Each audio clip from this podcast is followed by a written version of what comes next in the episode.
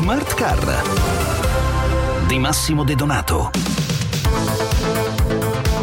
Abbiamo parlato a più riprese del mercato delle auto nuove, ma anche sulla scorta dei dati registrati negli anni scorsi è interessante analizzare anche il numero del mercato delle auto usate, anche alla luce del dibattito che si è sviluppato e che si sta sviluppando in questi giorni a proposito di incentivi. Sono Massimo De Donato e stasera ne parliamo in compagnia di Claudio De Filippis, country manager di Autobits Italia.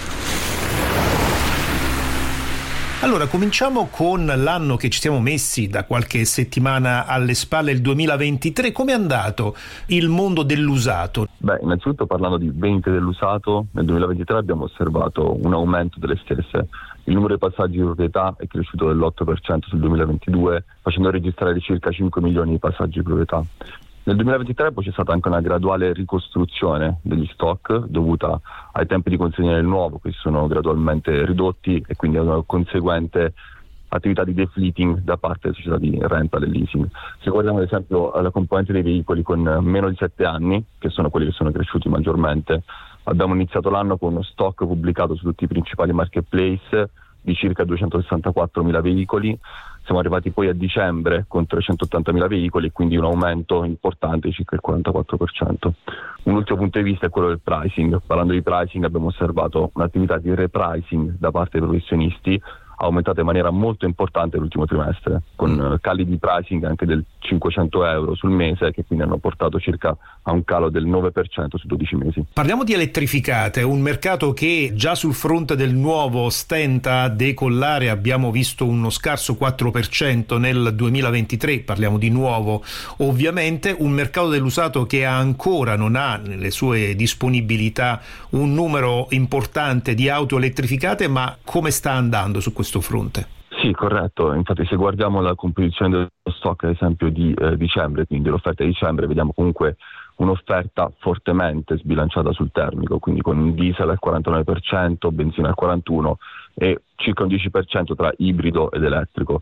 È un elettrico che però si sta gradualmente ritagliando la sua fetta di mercato. Se guardiamo ad esempio solo le BEV, quindi le Battery Electric Vehicle, i dati ci dicono che eh, siamo passati da gennaio, eh, in cui c'era solo un 2,5% diciamo, di veicoli appartenenti a questa alimentazione, poi arrivare al 4% di dicembre, quindi gradualmente sta crescendo questa fetta. È un elettrico che viene prevalentemente da brand generalisti, quindi 66% da generalisti e 34% da premium. Questi ultimi però stanno anche guadagnando, durante l'anno hanno guadagnato un paio di punti percentuali. A proposito invece del 2024, anno che ormai si è avviato pienamente, da pochi giorni abbiamo superato eh, il traguardo del primo mese di gennaio, quali sono le tendenze che si stanno manifestando in quest'anno? Beh sì, ovviamente è sempre molto difficile sbilanciarsi con delle previsioni eh, sul 2024, sul, sul, futuro diciamo, però i numeri in questo ci aiutano anche a capire un po' quello che è successo nel passato e quindi a fare delle proiezioni. Due aspetti principali per il 2024 che ci aspettiamo come, come Autobiz. Uno a livello di pricing, ci aspettiamo attività di contrazione dei prezzi che abbiamo già osservato appunto nella seconda metà del 2023 e che continuerà almeno per la prima metà del 2024. Un secondo aspetto è quello diciamo di un leggero scollamento, possiamo dire, tra domanda e offerta.